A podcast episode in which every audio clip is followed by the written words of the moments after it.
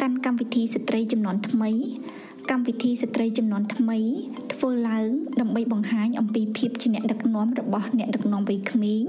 ដែលធ្វើការក្នុងការលើកកម្ពស់ការអភិវឌ្ឍប្រកបដោយនិរន្តរភាព និងការលើកកម្ពស់សមភាព Gender នៅក្នុងសហគមន៍ថ្ងៃនេះយើងជួបជាមួយនឹងកញ្ញាមេងស្រីលីនដែលជានាយកប្រតិបត្តិនិងជាសហស្ថាបនិកនៃ Smart Farm Assistant សួស្តីស្រីលីនមករយៈនឹងឃើញថារវល់ច្រើនអាចប្រាប់ត្រួសត្រាសបានទេថារវល់លើរឿងអីគេខ្លះហើយអឺទីមួយខ្ញុំមានអាជីវកម្មគ្រប់គ្រងខ្លួនឯងអញ្ចឹងខ្ញុំត្រូវជួបភ្ញៀវហើយជួបមួយកសិករហើយទី2ជាការរៀនសូត្រតែតែខ្ញុំរៀនអត់ទាន់ចប់ដែរខ្ញុំឆ្នាំទី4អញ្ចឹងអឺមានញឹកក្នុងការរៀនដែរហើយនឹងសកម្មភាពមួយចំនួនទៀតតកតងទៅនឹងអឺ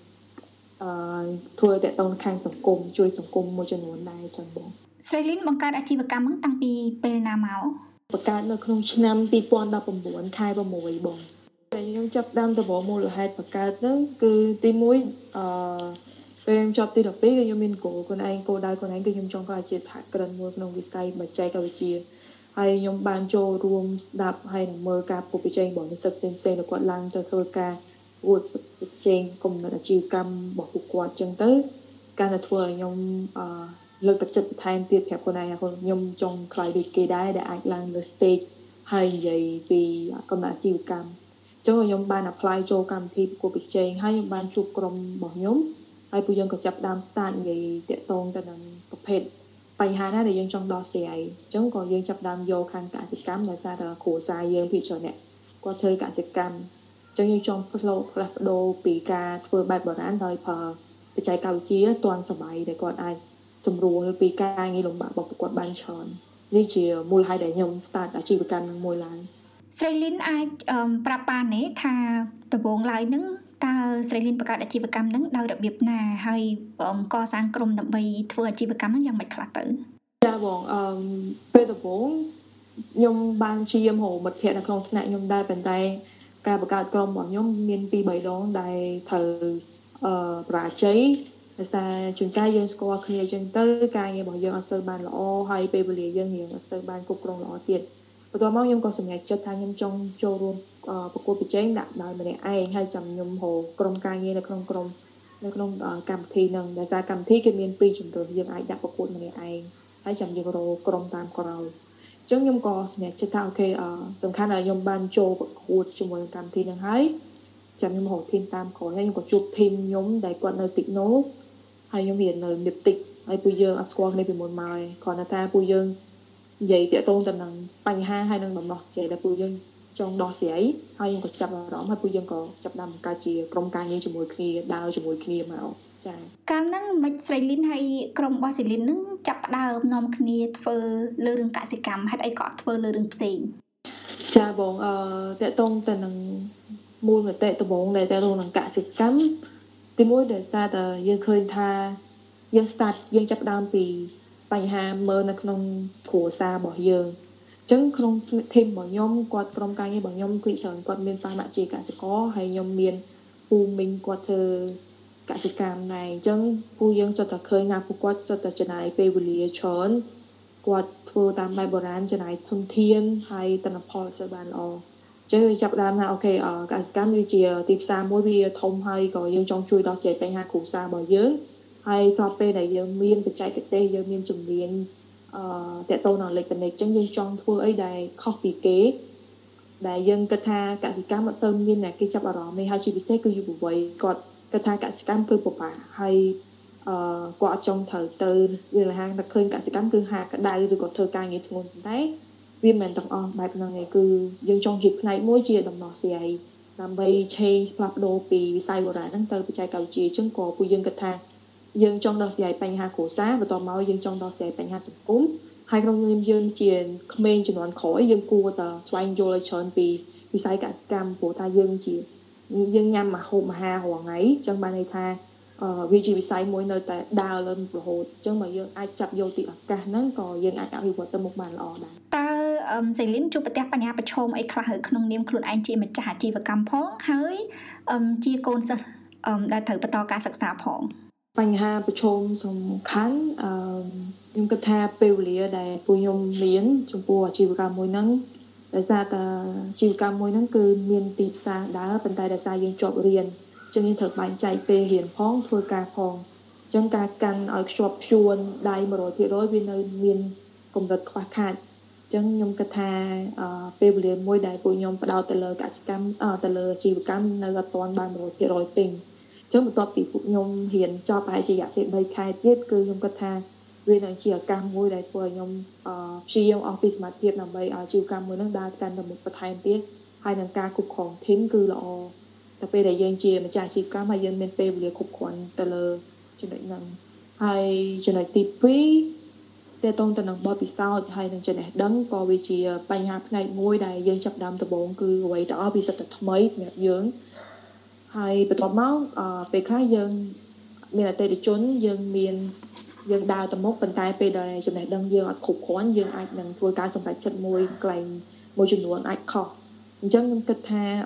ចំណេះដឹងក៏វាជាបញ្ហាប៉ុន្តែខ្ញុំមានការជឿជាក់មួយទៅលើការខិតខំប្រឹងរៀនសូត្រហើយនឹងយល់បន្ថែមហើយនឹងជួប mentor ពេលដែលយើងមានបញ្ហាយើងអាចទៅជួបពួកគាត់យើងអាចដោះស្រាយជាមួយពួកគាត់ អញ្ចឹងអឺវាតែងតែថាដូចត្រឡប់មកវិញដូចថាបញ្ហាទាំងអស់ហ្នឹងវាវាឈោមបណ្ដៃយើងត្រូវតែគិតថាយើងអាចរក solution បែបម៉េចដើម្បីដោះស្រាយអញ្ចឹងថាពីរហ្នឹងវាជាអីដែលខ្ញុំប្រឈមជាងគេហើយស្រីលីនដោះស្រាយបញ្ហាហ្នឹងយ៉ាងម៉េចទៅបើតើតងទៅនឹងអាជីវកម្មទីមួយគឺខ្ញុំភាច្រើនដែលខ្ញុំមានអឺ mentor ជាគ្រូ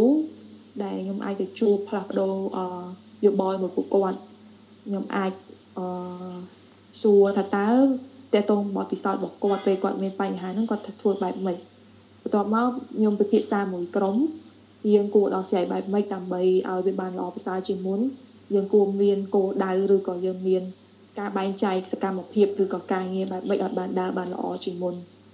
ហើយបន្ទាប់មកគឺយើងចាប់ដើមសកម្មភាពពួកយើង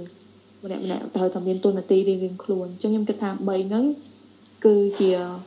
ធនធានមួយដែលអាចដោះស្រាយបញ្ហាហើយបញ្ហារឿងរៀននៅក្នុងពេលដែលធ្វើអាជីវកម្មក៏ជាផ្នែកមួយដែរប៉ុន្តែគឺខ្ញុំព្យាយាមធ្វើម៉េចអឺខ្ញុំអត់បោះបង់ការសិក្សាចោលទោះបីជាអាជីវកម្មយើងដើរទៅមុខក៏យើងក៏ត្រូវគិតថាអឺគុណតម្លៃនៃការអប់រំវានៅសំខាន់វាសំខាន់សំខាន់សម្រាប់ពេលដែលយើងមានចំណេះដឹងកាន់តែច្រើនវាការយល់របស់យើងកាន់តែបានវែងឆ្ងាយហើយនឹងទូលំទូលាយអញ្ចឹងខ្ញុំព្យាយាមបែងចែកពេលវេលាមកលើការសិក្សាហើយព្យាយាមខ្លួនឯងថា ត្រូវតែខំប្រឹងរៀនធ្វើម៉េចបានជាប់ហើយបញ្ចប់បញ្ញាបត្រមួយហ្នឹងឬក៏អាចបន្តទៅអនុបណ្ឌិតបន្ថែមអញ្ចឹងវាប្រាប់ខ្ញុំរហូតថាអឺត្រូវទៅទៅមុខភាគច្រើនខ្ញុំឮថានៅពេលដែលគេដំណើរការអាជីវកម្មអញ្ចឹងអឺអ្នកខ្លះគេបបង់ចោលការសិក្សានៅនៅក្នុងសាលាពីព្រោះដើម្បីគេមានពេលវេលាគ្រប់គ្រាន់ក្នុងការធ្វើអាជីវកម្មណា អឺសម្រាប់សេលីនវិញស្អីគេគឺជាកត្តាចំនួនទឹកចិត្តឲ្យសេលីននៅតែបន្តការសិក្សាក្នុងគណៈពេលដែលខ្លួនឯងកំពុងតែធ្វើអាជីវកម្មនឹងចាបងខ្ញុំគិតថាគុណតម្លៃនៃការសិក្សាវាទូលំទូលាយវាធំបើយើងបែងចែកពីរពាក្យហ្នឹងខ្ញុំផ្សេងគ្នាការអប់រំគឺជាការអប់រំវាមិនមែនជាការរកស៊ីពេលដែលយើងមានការអប់រំនៅក្នុងខ្លួនគឺយើងមានគុណតម្លៃមួយដែលយើងអាចមើលពិភពលោកឬក៏យើងអាចរកដំណោះស្រាយមួយដែលត្រឹមត្រូវ ហើយយើងអាចមានគុណតម្លៃសម្រាប់ខ្លួនឯងបានវែងឆ្ងាយអញ្ចឹងការរកស៊ីវាជាផ្នែកមួយដែលយើងអាច learn យើងអាចរៀនពីអាជីវកម្មវានឹងកាន់តែ strong កាន់តែអឺមានភាពម្ចាស់ការលើខ្លួនឯងប៉ុន្តែភាគច្រើនគឺយើងធ្វើមួយដើម្បីខ្លួនឯងផងហើយធ្វើមួយទៀតគឺដើម្បីអតិថិជនផងហើយគុណតម្លៃវាផ្សេងគ្នាយើងត្រូវបែងចែកពីនឹងផ្សេងគ្នាអញ្ចឹងខ្ញុំតែងតែមានខ្ញុំចេញពីគ្រួសារមួយដែលអត់ទៅធូរធារដែរ ក្តីសុបិនរបស់ខ្ញុំគឺតែតែខ្ញុំប្រាប់ថាខ្ញុំចង់ធ្វើអ្វីមួយដែលខ្លាំងប៉ុន្តែវាត្រឹមត្រូវដូចជាការខំប្រឹងរៀនសូត្រអញ្ចឹងខ្ញុំតែងតែគិតថាខ្ញុំត្រូវតែចប់បញ្ញាបត្រហើយនឹងអាចទៅបន្ត Master នៅប្រទេសខាងក្រៅហើយក្នុងពេលហ្នឹងក៏ខ្ញុំអាចត្រូវមានអាជីវកម្មខ្លួនឯងព្រោះថាខ្ញុំផ្ដោតតម្លៃលើការអប់រំពេលដែលយើងមើលទៅប្រទេសខាងក្រៅអ្នកដែលគាត់បង្កើតអាជីវកម្មមួយមិនមែនគ្រាន់តែការគិតបែបផ្នត់កំណត់ជាសហគ្រិនទេប៉ុន្តែក៏គាត់មានចំណេះដឹងគាត់នៅផ្ដោត គាត់នៅឲ្យតម្លៃទៅលើការអានសភៅមួយខែគាត់អាចអានបាន5ក្បាលអីចឹងហើយគាត់នៅឲ្យគ្រួសាររបស់គាត់រៀនសូត្រអញ្ចឹងខ្ញុំគិតថាការអប់រំវាសំខាន់ជាងទៅលើចំណេះដឹងរបស់យើងសម្រាប់ទៅថ្ងៃអនាគតហើយសហគ្រិនភាពទៅនឹងការរកស៊ីក៏យើងត្រូវខំប្រឹង at the same time ដែរប៉ុន្តែយើងក៏ត្រូវមានអីដែលបន្ថែមឲ្យជីវិតរបស់យើងបានស្រស់ស្រាយជាងនឹងអញ្ចឹងណាការបង្កើតក្រុមហ៊ុនត្បូងត្បូងហ្នឹងប្រាប់ម៉ាក់ប៉ាពេលដំបូងគឺខ្ញុំអត់បានប្រាប់ពេលតើតើមានចេញជា អឺជាមេឌាចេញជាកសែតដែលតាក់ទងពីខ្ញុំបានពួកគាត់ភ្ញាក់ផ្អើលថាខ្ញុំកំពុងតែធ្វើអីគេគាត់សួរខ្ញុំគាត់អឺគាត់ដឹងថាខ្ញុំកំពុងតែធ្វើអីតើតើដឹងថាព័ត៌មានចេញពីខ្ញុំហើយគាត់បានយល់ថាខ្ញុំកំពុងតែធ្វើរឿងហ្នឹងហេតុអីបានអត់ប្រាប់ម៉ាក់ប៉ាចឹងការត្បូងត្បូងហ៎បើតកតងនឹងក្រុមក្រុមគ្រួសារអទីមួយដោយសារតែខ្ញុំអត់មានម៉ាក់ហើយខ្ញុំនៅជាមួយប៉ាប៉ុន្តែគាត់ថាយើង នៅរៀងឆ្ងាយពីគ្នាដែរអញ្ចឹងណាអឺខ្ញុំជួបផ្ទះផ្សេងអញ្ចឹងពេលខ្លះការសម្រេចចិត្តរបស់ខ្ញុំធ្វើមួយគឺខ្ញុំមានភាពម្ចាស់ការលើខ្លួនឯងហើយប៉ាក៏គាត់ទុកចិត្តលើទៅលើការសម្រេចចិត្តរបស់របស់ខ្ញុំដែរអញ្ចឹងអឺបន្ទាប់មកខ្ញុំគិតថាខ្ញុំចូលទៅក្នុងក្នុងការប្រកួតប្រជែងដើម្បីបង្កើតអាជីវកម្មមួយហ្នឹងគឺខ្ញុំចង់រៀនហើយខ្ញុំចង់ឲ្យក្តីសម្បត្តិរបស់ខ្ញុំបានជោគជ័យហើយខ្ញុំនឹងបង្ហាញលទ្ធផលអញ្ចឹងពេលដែលខ្ញុំចាប់ដើមដំបូងគឺខ្ញុំអត់ទាន់ចង់ប្រាប់គាត់ដោយសារតែវាអត់ទាន់មានលទ្ធផលអញ្ចឹងពេលដែលវាមានលទ្ធផលគឺគាត់អាចយល់ថាខ្ញុំកំពុងតែធ្វើអីហើយគាត់កាន់តែជឿជាក់ថាការសម្រេចរបស់ចាចិត្តរបស់ខ្ញុំគឺអត់ខុសអញ្ចឹងខ្ញុំគិតថាអាហ្នឹងជាផ្នែកមួយដែលខ្ញុំចង់អឺដូចថាអាច surprise ឬក៏អាចបង្ហាញគាត់ពីលទ្ធផលដែលអីខ្ញុំអាចធ្វើបានអឺពេលដែលខ្ញុំនិយាយជាមួយនឹងសហគ្រិនវ័យក្មេងជាពិសេសនៅពេលដែលគាត់ជាស្ត្រីណានៅពេលដែលគាត់ចាប់ផ្ដើមចេញធ្វើការដំបូងអញ្ចឹងគាត់ មានជួបប្រទះបញ្ហាប្រឈមជាច្រើនជាពិសេសតាក់ទងជាមួយនឹងជំនាញឬក៏បទពិសោធន៍នៅក្នុងអឺនៅក្នុងវិស័យការងាររបស់គាត់ចុះចំពោះស្រីលីនវិញធ្លាប់ជួបប្រទះបញ្ហាប្រឈមអីបែបហ្នឹងឯងអឺខ្ញុំអាចនិយាយថាវាប្រហាក់ប្រហែលប៉ុន្តែវាជាការផ្ដល់ដំបូងមានដូចថាអឺខ្ញុំជួប mentor ជាច្រើនជួបលោកគ្រូគាត់តេតទៅនៅក្នុងវិស័យអាជីវកម្មហ្នឹង គឺគាត់តែងតែដាស់តឿនថាការសម្រេចចិត្តគឺវាត្រូវការទៅដល់ទៅលើបទពិសោធន៍ហើយនឹងអឺជំនាញរបស់ពួកយើងអញ្ចឹងបើយើងចង់ឲ្យមានការសម្រេចចិត្តកាន់តែល្អយើងខំប្រឹងរៀនធ្វើឲ្យបានល្អច្រើនជាងមុនហើយបដោតហើយនឹងមានការពិភាក្សាខ្ពស់ជាមួយទៅនឹងមនុស្សដែលមានអ្នកដែលគាត់មានបទពិសោធន៍ហើយអញ្ចឹងខ្ញុំគិតថាអាហ្នឹងគឺជាអីដែលខ្ញុំជួបប្រទះហើយអឺតកតងនឹងពាក្យដែលអឺរិះគន់គឺ អត់ទាន់មានទេវាហ្នឹងហើយខ្ញុំគិតថាអាហ្នឹងវាប្រហាក់ប្រហែលនឹងគ្នាដែរអឺដោយសារតែភាគច្រើននៅក្នុងសង្គមខ្មែរយើងអ្នកដែលមានទូនីតិជាថ្នាក់ដឹកនាំនឹងភាគច្រើនជាបរិសហើយស្រីលីននៅក្មេងទៅតែអាយុ19ឆ្នាំហើយឥឡូវហ្នឹងគឺជានាយកប្រតិបត្តិនៃក្រុមហ៊ុនមួយអឺតើស្រីលីនធ្លាប់ត្រូវបានអ្នកនៅជុំវិញខ្លួននឹងធ្វើឲ្យមានអារម្មណ៍អត់ស្រួលក្នុងចិត្តណា ធ្លាប់ទេខ្ញុំពេលដែលខ្ញុំដំបូងគឺមានអារម្មណ៍មួយដែលវាវាគិតច្រើនដែរថាសួរនឹងខ្លួនឯងថាតើខ្លួនឯងហ្នឹងមានសមត្ថភាពគ្រប់គ្រាន់អត់ហើយផ្ដល់ចក្ខុវិស័យមួយដែលធំត្រូវអត់ដើម្បីឲ្យអាជីវកម្មមួយហ្នឹងបានដើរបានវែងឆ្ងាយព្រោះតែអាជីវកម្មវាវាត្រូវការយុទ្ធសាស្ត្រវាត្រូវការបទពិសោធន៍ហើយនឹងត្រូវការការគិតបែបវែងឆ្ងាយហើយនឹងមានខែនការច្បាស់លាស់អញ្ចឹងអឺក្នុងហ្នឹងខ្ញុំ ខ្ញុំប្រាប់ខ្លួនឯងថាអត់អីទេសម្រាប់ការបញ្ហាទាំងអស់ហ្នឹងសំខាន់គឺខ្ញុំបានឱកាសមួយដែលអស្ចារ្យបំផុតដែលខ្ញុំអាចអឺស្គាល់ខ្លួនឯងកាន់តែច្បាស់ជាងមុនហើយខ្ញុំអាចរៀនឬក៏ពង្រឹងសមត្ថភាពខ្លួនឯងឲ្យខ្លាំងជាងមុនទោះបីជាយើងមានបញ្ហាឬក៏យើងមានភាពបរាជ័យក៏ដោយប៉ុន្តែសំខាន់ឲ្យតែយើងមានឆន្ទៈក្នុងការរៀនរៀនសូត្រពី position មួយហ្នឹងឬក៏ពីតំណែងមួយហ្នឹងធ្វើមិនព្យាយាមមកពីសមត្ថភាពគឺ គឺយើងអាចនឹងរកឬក៏យើងអាចដល់ level ហ្នឹងណាមួយដែលយើងអាចថាយើងមានសមត្ថភាពគ្រប់គ្រាន់អញ្ចឹងខ្ញុំគិតថាហ្នឹងវាជាតែងតែប្រាប់ខ្ញុំថាជាឱកាសដ៏អស្ចារ្យបំផុតសម្រាប់ខ្ញុំធ្វើឲ្យខ្ញុំខ្លាំងជាងមុនអឺខ្ញុំចង់សួរពីការបែងចែកពេលវេលា របស់សេលីនវិញព្រោះសេលីននៅរៀនផង ហើយត្រូវធ្វើដំណើរត្រូវធ្វើអាជីវកម្មផងដល់ពេលចឹងតើសេលីនគ្រប់គ្រងពេលវេលាបែងចែកពេលវេលាយ៉ាងម៉េចទៅ នឹងឲ្យតកតងទៅនឹងការបែងចែកពេលវេលាគឺអឺបញ្ហាហ្នឹងវាតែងតែជួបប្រទះដោយសារតែយើងមានរឿងច្រើនធ្វើនៅក្នុងពេលតែមួយអញ្ចឹងលទ្ធផលក៏វារៀងអឺអត់សូវបាន100%ដែលយើងកំប៉ុងទុកណាប៉ុន្តែខ្ញុំព្យាយាមបែងចែកនឹងអឺនឹងពេលវេលាច្រើនមែនទែនក្នុងការរៀនហើយនឹងការធ្វើអាជីវកម្មទាំងពេលខ្លះអត់មានទាំងពេលវេលាសម្រាប់អឺដើរកំសាន្តឬក៏យើងអឺដូចជាយុវវ័យផ្សេងផ្សេងអញ្ចឹងគឺយើងផ្ដោតធ្វើការងារអស់សមត្ថភាពហើយការងារដែលខ្ញុំធ្វើគឺខ្ញុំតែងតែចូលចិត្តធ្វើអីឲ្យវាបានលឿនហើយអឺចប់មួយឲ្យចប់អញ្ចឹងខ្ញុំដាក់ថ្ងៃហ្នឹងថាខ្ញុំមានគោលដៅធ្វើឲ្យគេខ្លះបន្ទាប់មកចំណុចណាដែលខ្ញុំត្រូវធ្វើមុនហើយបន្ទាប់មកចំណុចបន្ទាប់ហើយនឹងចំណុចណាដែលបន្ទាប់ទៀតអញ្ចឹងខ្ញុំត្រូវប្រឡំឡើងខ្ញុំត្រូវភ្ញាក់ពីគេខ្ញុំ ខ្ញុំហាត់ប្រានហើយសមាធិអញ្ចឹងទៅហើយខ្ញុំក៏អង្គុយចាប់ដើមគិតថាតើអីដែលខ្ញុំចង់សម្រេចឲ្យបានជោគជ័យនៅថ្ងៃហ្នឹងអញ្ចឹងខ្ញុំ list down 3 point ទៅ5 point ដែលជាសកម្មភាពចម្បងតមកពេលដែលខ្ញុំចាប់ដើមធ្វើការងារខ្ញុំដាក់ម៉ោងថាប្រហែលម៉ោងដែលខ្ញុំត្រូវសម្រេចការងារមួយហ្នឹងហើយបដោតទៅលើការងារមួយហ្នឹងហើយតមកយើងអាច relax កន្លះម៉ោងឬក៏1ម៉ោងអីចឹងទៅ ហើយបន្តការងារទៀតហើយល្ងាចឡើងក៏ខ្ញុំដើរមាត់ទន្លេដើម្បីបាត់ stress អញ្ចឹងទៀតទៅអញ្ចឹងខ្ញុំព្យាយាមខំប្រឹងធ្វើហើយក៏មានអីដែលជាអឺសាក់ថ្មមកវិញដែរដោយការអឺ relax នៅមាត់ទន្លេឬក៏ការហាត់ប្រាណហើយនឹងការសមាធិនៅពេលផឹកឬក៏ពេលល្ងាច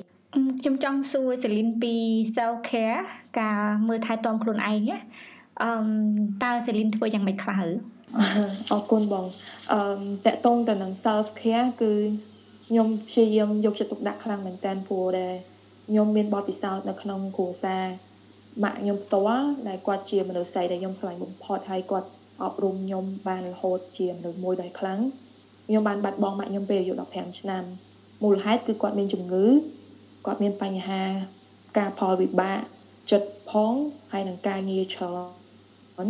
ហើយគាត់ជាស្ត្រីមួយដែលខ្លាំងក្នុងគ្រួសារជួយគ្រួសារប៉ុន្តែគាត់ភ្លេចខ្លួនឯងគាត់ភ្លេចในការមើលថែរក្សាសុខភាព ការញ៉ាំការគេងគ្រប់គ្រាន់អញ្ចឹងខ្ញុំតែងតែប្រាប់ខ្លួនឯងថាខ្ញុំចង់ខ្លាំងដូចគាត់ប៉ុន្តែ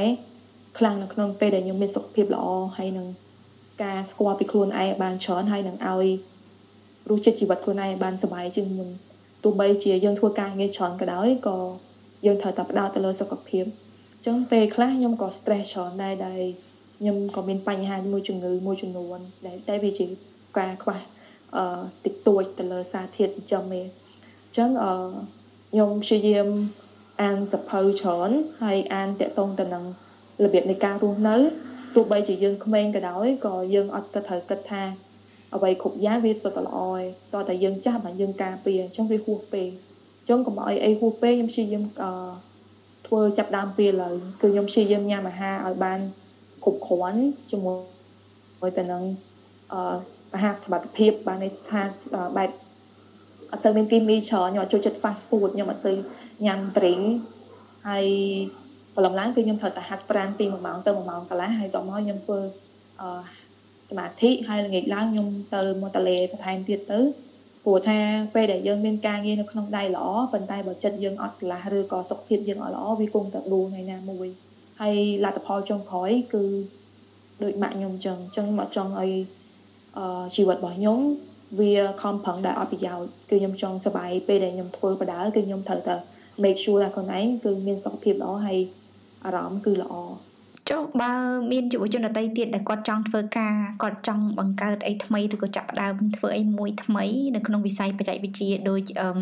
សេលីនអញ្ចឹងតើសេលីនមានសារអីផ្ដាំផ្ញើទៅយុវតីផ្សេងផ្សេងទៀតទេខ្ញុំគិតថា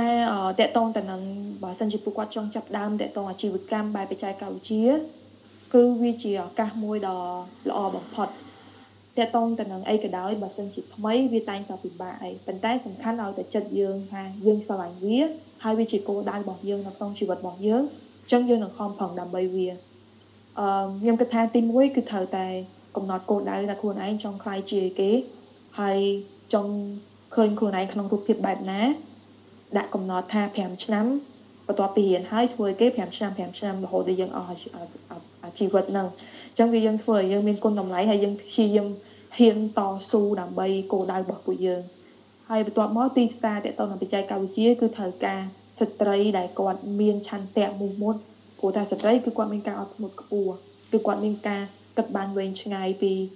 ការជួយដល់សង្គមហើយពេលដែលគាត់ជា programmer ឬក៏គាត់ជាអ្នកសរសេរ code ក៏គាត់សរសេរបាន មានការអត់ធ្មត់បានវែងឆ្ងាយដែរតែសំខាន់ទៅលើការអអឺគោលដៅរបស់ពួកគាត់ដែរអញ្ចឹងទីផ្សារគឺទលំទលាយមែនតើអឺពេលដែលគាត់បង្កើតអីថ្មីមួយគឺគាត់អាចមានស្នាដៃហើយគាត់អាចជា role model ទៅអ្នកជំនាន់ក្រោយហើយប្រទេសរបស់យើងក៏ចាប់ផ្ដើមមានយុវជនឬក៏យុវតីដែលគាត់ចាប់ដើមគិតពីបញ្ហាសង្គមដោយប្រើប្រាស់ពី technology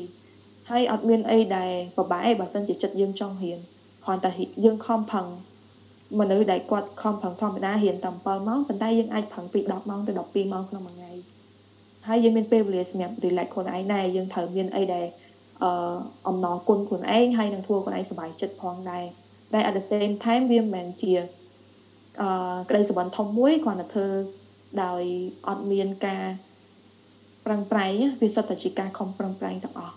អូខេខ្ញុំមានសំណួរប៉ុណ្ណឹងហើយអរគុណច្រើនដែលសេលីនចូលរួមជាមួយនឹងខ្ញុំនៅថ្ងៃនេះចាអរគុណដូចគ្នាបងអរគុណប្រិមិត្តដែលបានស្ដាប់បទសម្ភាសន៍នេះប្រសិនបើលោកអ្នកចូលចិត្តបទសម្ភាសន៍នេះសូមចុច like និងចែកចាយទៅកាន់អ្នកផ្សេងទៀតលោកអ្នកក៏អាចចូលរួមផ្ដល់មតិយោបល់មកកាន់កម្មវិធីយើង តាមរយៈ podcast និងតាមរយៈបណ្ដាញសង្គមរបស់យើង ដើម្បីស្ដាប់បទសម្ភាសន៍ជាមួយនឹងវាគ្មិនថ្មីថ្មីទៀតសូមចុច subscribe លើ podcast នេះឬក៏តាមដាន នៅលើទំព័រ Facebook ឬនៅលើគេហទំព័ររបស់យើង ពីកម្មវិធីស្ត្រីចំនួនថ្មី សូមអរគុណនិងជួបគ្នានៅពេលក្រោយ។